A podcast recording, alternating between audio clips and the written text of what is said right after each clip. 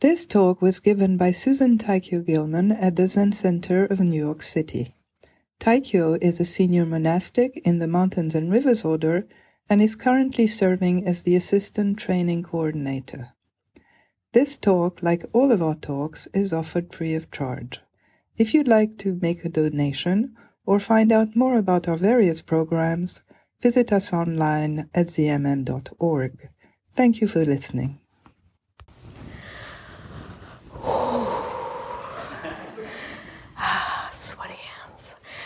Thank you all for coming today, and thank you, Hojin Sensei, for inviting me to give this talk. Push on the on the on the diving board.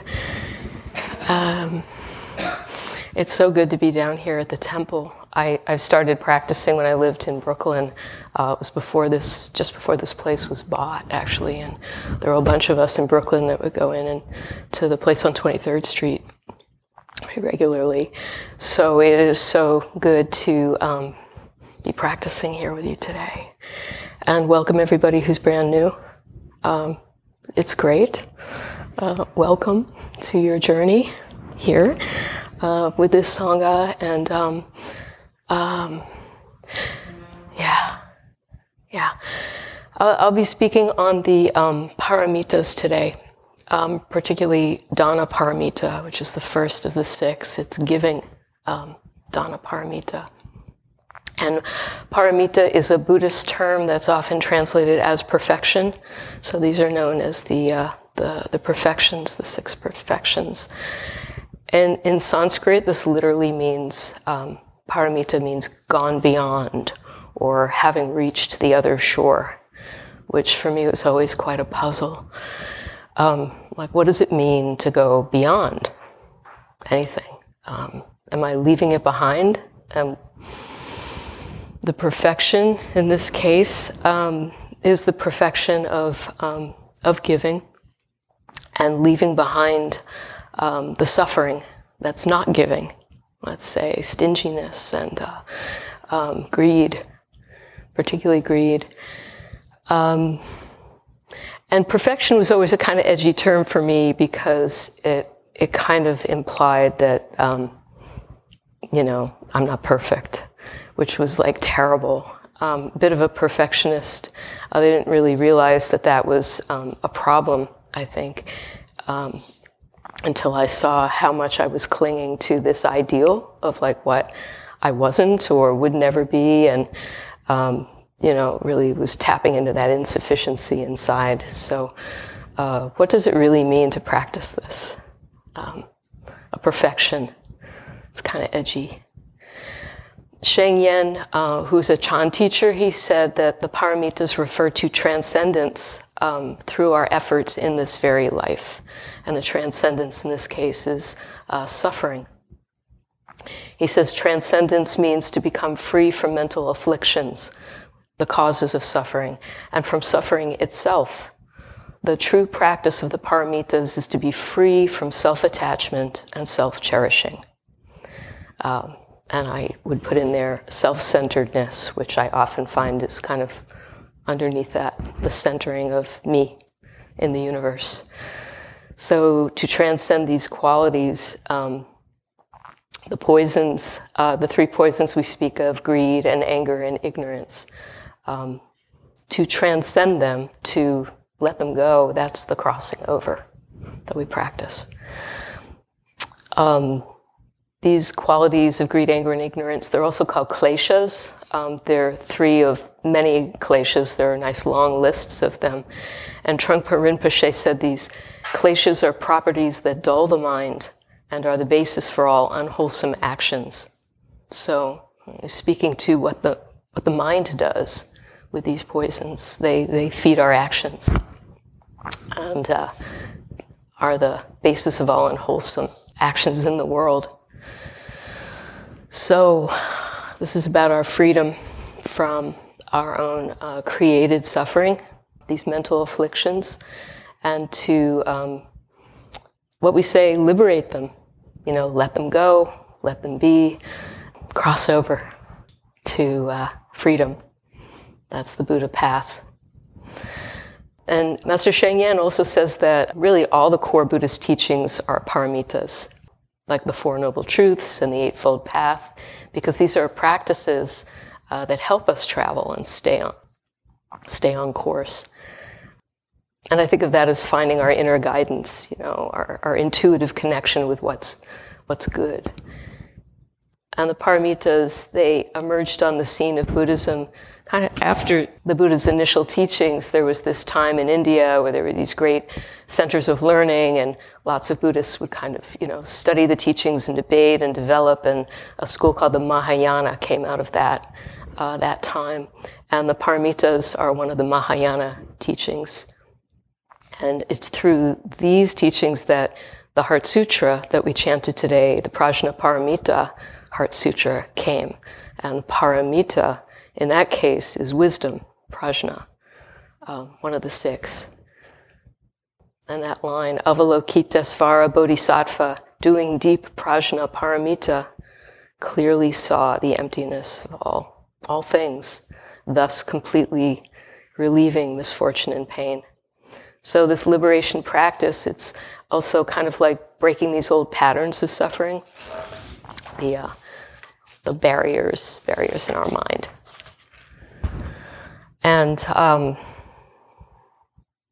I have a lot here about the bodhisattva ideal, but I, I, may just kind of like skim over this a little bit. Um, basically, the bodhisattva is one who recognizes that self and other are actually one thing, one reality. And that the truth of all reality is that we're interdependent. We're completely dependent on this earth, the elements. By the way, whoever thought to put water here, bless you. Thank you. Very helpful. And um, there's also this term in interdependence uh, called co-arising, that one thing arises and another arises. One thing ceases, and another ceases. And uh, this is, um, I don't know, I find it really amazing and something that I feel like I've been hesitant to ask questions about. Asking questions is actually a really important part of practice too. Like, because um, I realized that I, I'm such a perfectionist, I don't even want to ask a question I don't already know the answer to, which is like crazy. So, I'm trying to work with that. And in this co-arising suffering, you know, the world and nirvana or the crossing over are really one thing. They're one reality. And so the bodhisattva stays in the world to make that reality known and clear. So dana paramita, the perfection of giving, it's one of uh, six in the Mahayana, uh, which is giving, morality, or the precepts, joyful effort, patience, meditation, and wisdom. And in the Theravadan tradition, there are four more. Um, and each one of these contains all the others. Like there's a perfection of giving, perfection of morality, a morality of giving, a wisdom of giving. So it's kind of interesting in that sense. And Master Sheng Yen talked about two types of giving. There's the ordinary giving and the kind of perfected giving. Um, you know, an ordinary giving is like an exchange. You're kind of getting something, or you're giving something so you'll feel better, maybe. And then there's the other kind of giving, which is selfless, which is just kind of a perfect giving with no thought of reward or punishment or um, no hindrance in the mind. And it kind of makes sense that giving without thought of reward is, is freedom really, because it's not attached to anything in us. And I, I remembered, um, remember when fleece scarves were like just sort of started coming about and they were just so soft and I wanted one and I got this bright red fleece scarf and I had it wrapped around me. I think it was, it was probably the first day I was wearing it and I was, it was like February and I was somewhere in upper Manhattan and across the street and suddenly there's this woman sitting on the ground with a cup and she's skinny and she looks like you know she's on her way to the hospital soon i mean she was just and she was like like many people not really well dressed for the weather and i just touched my scarf and i took it off and i said would you like this and she said oh and i just wrapped it around her neck And she said, Thank you. And I just walked on. And there was a part of me that was saying, like, what did you what are you doing? That was your scarf. That's your beautiful scarf. I was like, well, it wasn't mine, actually. So giving with no thought of with no thought. Like you ever been with a baby that just wants to hand you basically anything that they have? It's like that.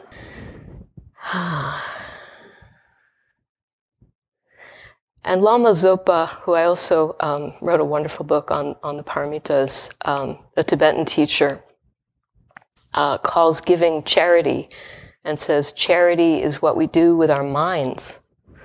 Like the four immeasurables, we may offer something, you know, may all beings be free from suffering and the root of suffering. Um, we're offering that in that moment with our minds. It's, it's, it's powerful beyond what we could imagine, beyond what we could ever know, really. Um,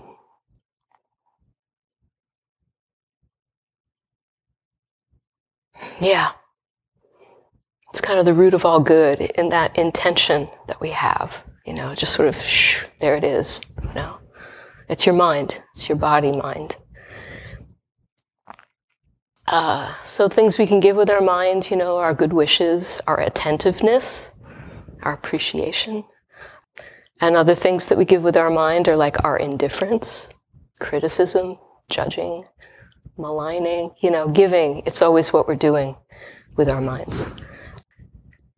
And uh, Reb Anderson's also a Zen teacher who uh, also wrote on the Paramitas, and he and Lama Zopa also distinguished three types of giving. There's the giving of material things, like that scarf. There's giving of fearlessness, and there's giving of the Dharma. And Lama Zopa says giving of material things, even the whole body without hesitation, is important without stinginess. He said worldly clinging mind blocks our ability to give, but giving is actually quite natural. And there's um, a quote I found from, from Dogen um, in the Bodhisattva's Four Methods of Guidance that I've always loved, and it's a little strange, so bear with me. A king gave his beard as medicine to cure his retainer's disease. A child offered sand to Buddha and became King Ashoka in a later birth. They were not greedy for reward, but only shared what they could. To launch a boat or build a bridge is an act of giving. If you study giving closely, you will see that to accept a body and to give up the body are both giving. Making a living and producing things can be nothing other than giving. To leave flowers to the wind, to leave birds to the seasons are also acts of giving. So when giving is what we do with our minds, it doesn't have to be like a monetary thing of really any value to the, the sort of, you know, valuing world. And no doubt money helps, um, but no amount of money can actually fix the world. I think we all know that. But sometimes money is, is helpful. Um, but changing minds, that's what changed the world. That's always what's changed the world. And when we give to that, we're giving, giving to those changes. And Lama Zopa told this story of his home village. He was from um, a very poor village in Nepal with a lot of stealing. People were very poor, so people even stole potatoes from each other. And people would like try and hide their potatoes. They'd put them in pots and bury them, and people would like dig them up and steal the potatoes. So what people would do is go to the monasteries. They go to the monastics and, and ask the monks to pray for the thieves. And I, I really love this, you know, that to pray that the thief um, enjoys the potatoes, to pray that the potatoes were actually given as a gift. Imagine that what was stolen was actually, I've actually given that to you as a gift, you know, with the mind. And, um, and to pray that they are completely satisfied by that. You know, in college, when my camera was stolen, I was not praying that, yeah, I was not giving that as a gift. And I was reflecting on that, like how far I was from even being able to give it as a gift. I was just, I was pissed. I didn't have money. It was my camera. I think it was actually my sister's camera. So it was like, um, you know, but I, but I, I did this as a kind of mind experiment. Okay, so may they take beautiful pictures. May this bring joy. Um, it's kind of edgy, but it shifts the mind of the person, me, who lost my thing. Um, and maybe it shifts the minds of others. And Lama Zopa says, with a caring mind, we are glad even that a thief has gotten what they need. It matters so much.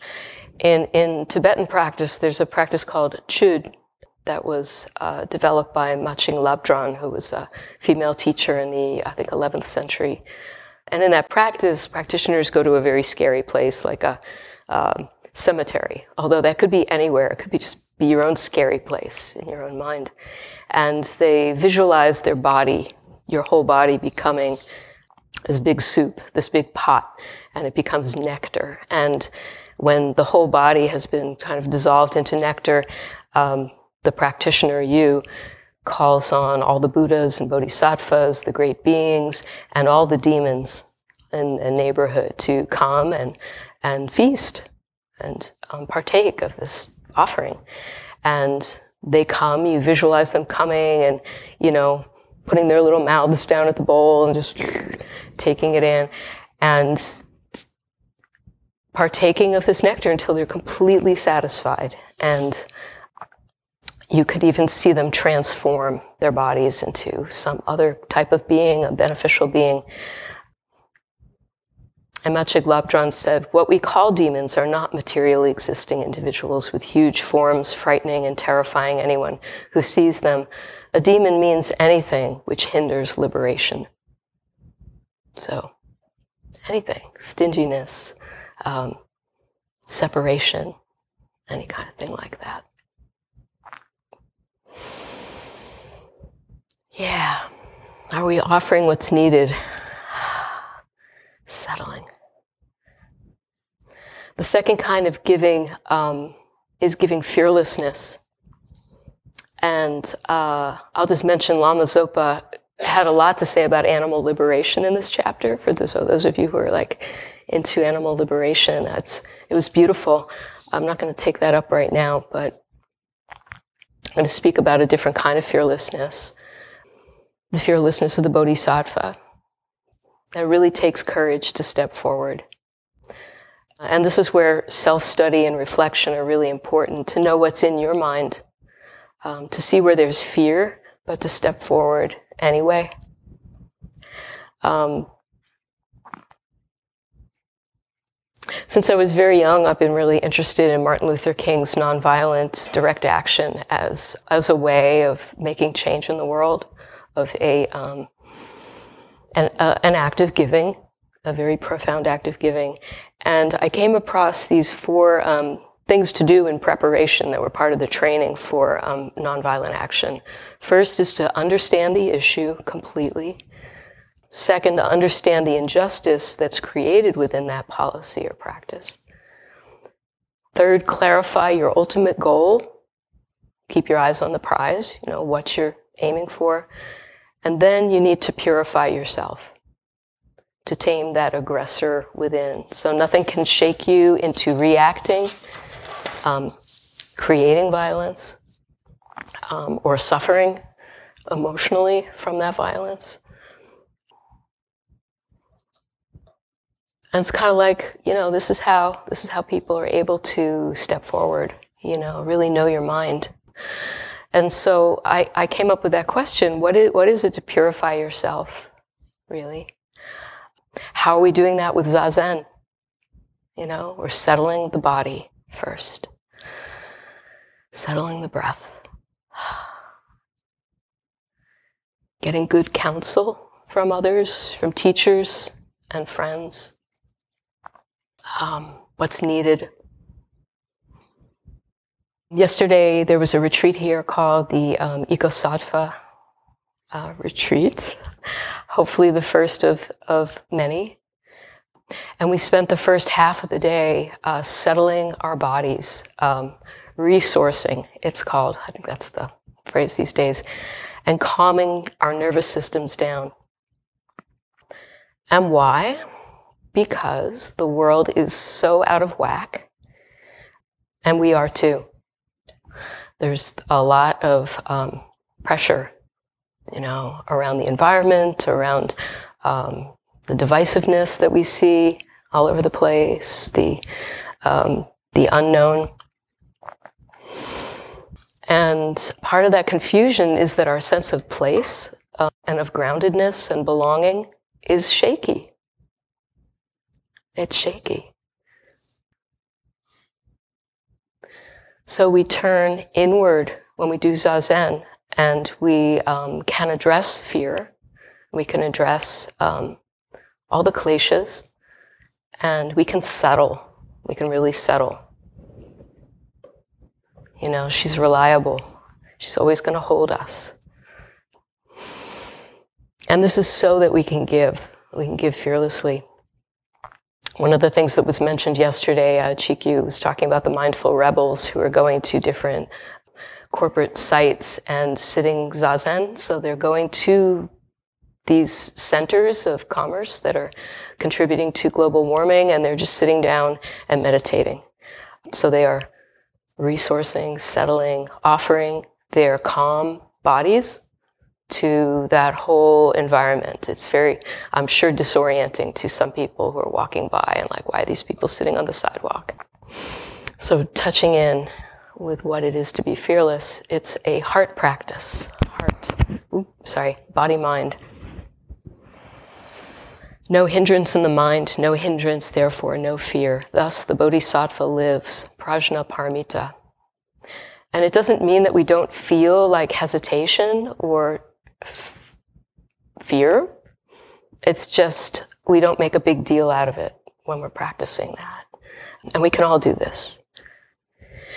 And that wish to be of benefit and give wholeheartedly, keeping that in, you know, foremost in my mind, I find is really helpful. Um, getting my self-centeredness off center, like giving to others, giving.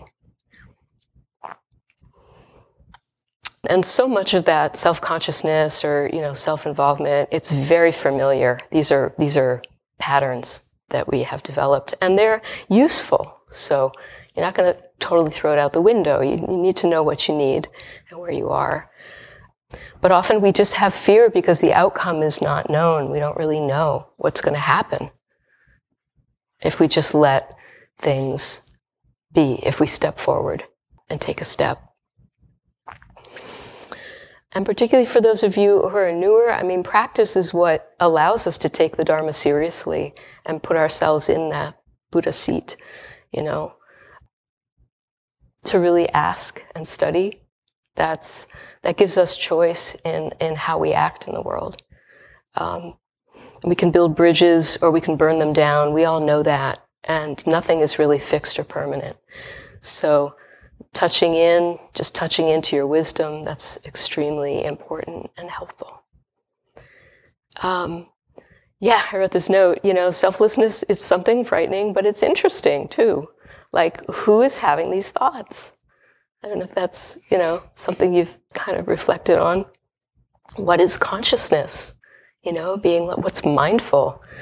You know, what is this mind full of? And how am I tapping in? And then who's experiencing this rest, really? What is stillness? You know, blood is flowing, you're breathing. What's still?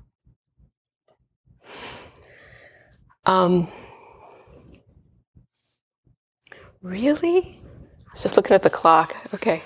Uh, I want to mention um, this book by uh, Pamela Ayo Yetunde that I love called Casting Indra's Net, Fostering Spiritual Kinship and Community. It's, I think it's a handbook for deep cultural change um, from our divisive world that we're living in, which she describes so aptly, to beloved community.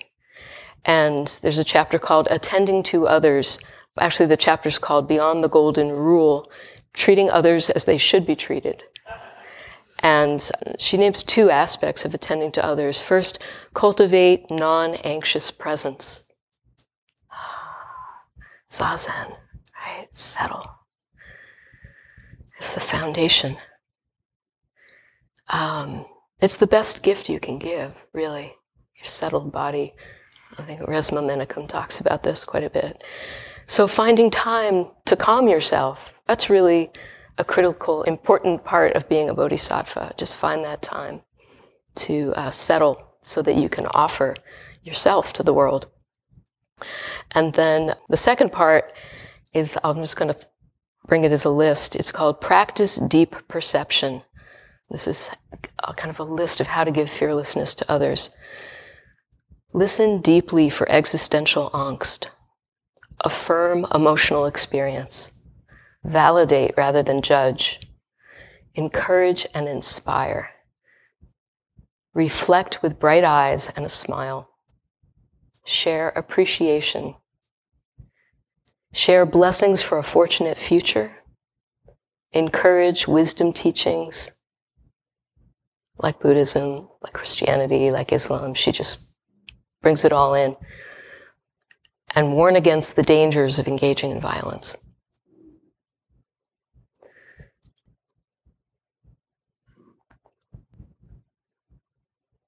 And Joseph Goldstein speaks about giving as brightening the mind. You know, it's like, ah, oh, bring that, bring that.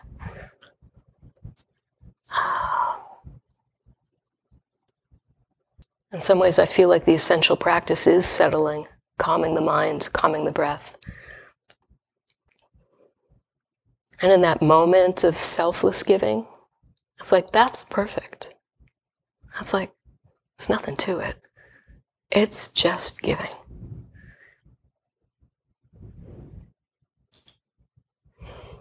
So I really appreciated the Ecosattva retreat because um, I get very jarred by reading the news. When I read stories like, Will a giant parasol in space save the planet? Uh, many of you probably saw that. I'm like, ah. And, you know, I, I can take up the Dharma and see that, okay, these actions in the world, they are, they are not fixed, they are changing, they're impermanent, they're empty, um, they've come into being with a certain energy. I can start to look at them in a different way, like, okay, a giant parasol in space, because I read the article. It's not a terrible idea. It's just one of many ideas to counteract the devastation of global warming right now. It's a bodhisattva activity.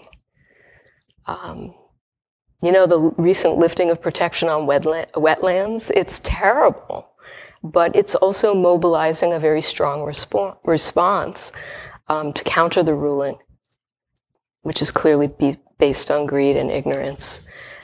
So, you know, look deeper. Ah. You know, I feel my judgments and constriction, and so keep returning. You know, look a little deeper.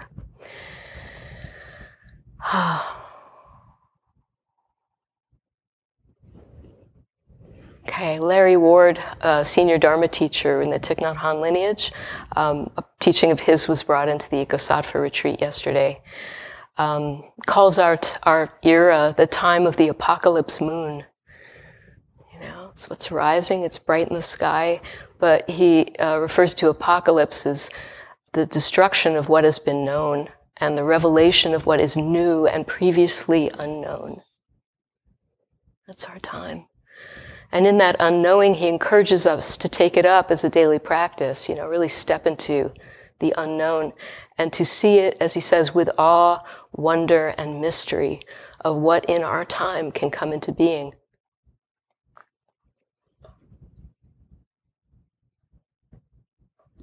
The third method of giving is giving the Dharma. And in short, so even for those of you who just came here today, um, you know, when you're sitting in a coffee shop and you're just sort of staring out the window and somebody says, What'd you do over your weekend? You know, just say, Well, I went to this place And I learned to meditate, and they might say, like, oh, what is that?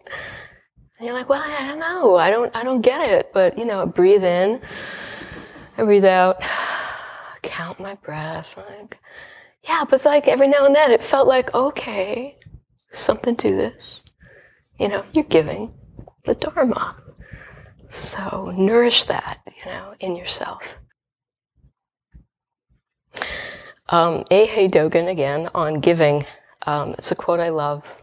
Not only should you make an effort to give, but also be mindful of every opportunity to give. You are born into this present life because you originally embodied the benefit of giving. It's because of giving that this very life has come into being. It's what we do with our minds. So I want to offer this poet to you all. This poet's name is uh, Mahmoud Darwish. Um, and if you don't know him, I uh, invite you to, to find his work. He was a great Palestinian poet, is very much a poet of our time. Uh, think of others.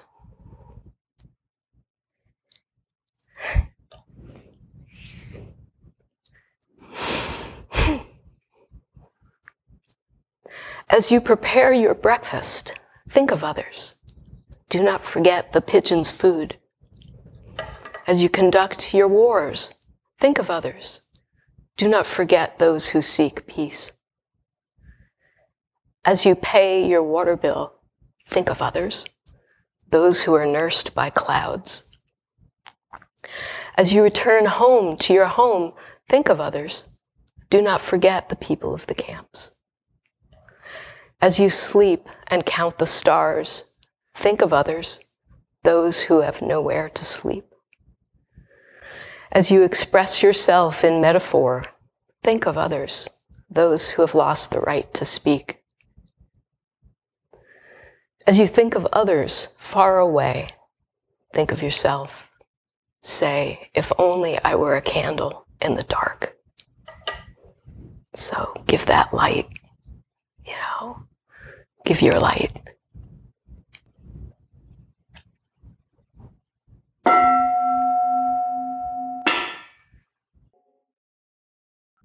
Thanks so much for listening. For meditation supplies such as cushions, incense, liturgical instruments, Dharma books, and more, visit monasterystore.org. Support for your spiritual practice at home.